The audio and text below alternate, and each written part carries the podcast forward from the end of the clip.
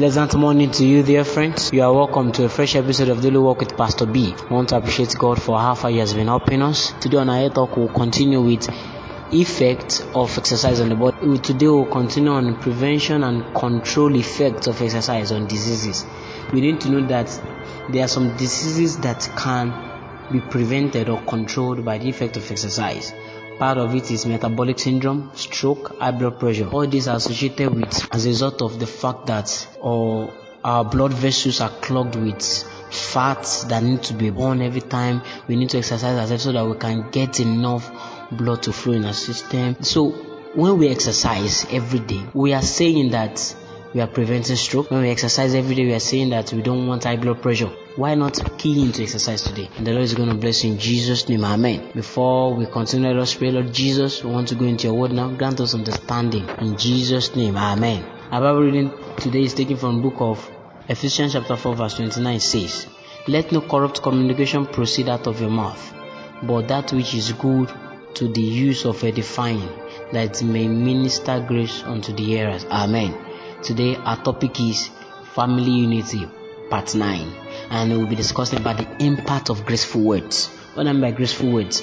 Words said with courtesy, words said with the intention of making it pleasant to the hearing of the listener, to the hearing of the person you're speaking to. One of the things that actually tear family apart is the fact that we address ourselves with tone that is disrespectful, insultive, irrespective of the age gap, and we assess ourselves with a motive that we want to load over. This is often common in Africa, and uh, we need to know that it is not God's way. God's way is that we should address every member of the family in a graceful way. We should talk to every member of the family in a way that is going to minister grace unto them.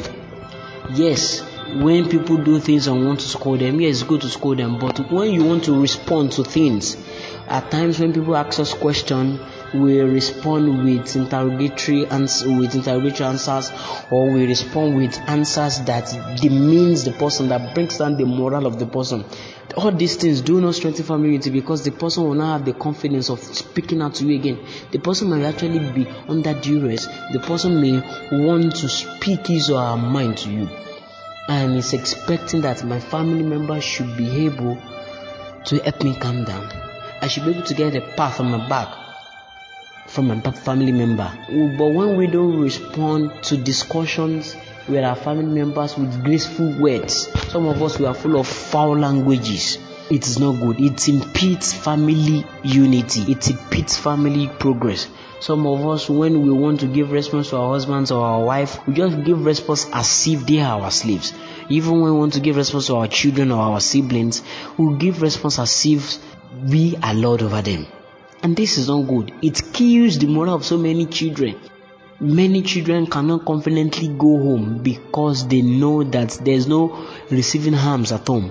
Why? It's not that there's nobody at home, but even in the midst of cry, they still feel lonely because they don't have the confidence of talking to the other person. And that's why Apostle Paul was discussing with the church at Ephesus in his epistle to the Ephesians, in the book of Ephesians chapter 4 verse 29 that let the words that will proceed out of our mouth be full of grace. Dear friends, God is saying that please approach that your brother, that your sister, that your husband, that your wife, that your sibling, your parents, approach them in a calm manner and say graceful words so that they will be able to open their minds to you because their house should be the safest place for anybody. Just bow down our heads. If you know you have been caught up in the web of saying words that does not impart grace to people, I want you to say, Father, forgive me. Help me to turn a new leaf. Father, help my family to grow and help me invest even in my words.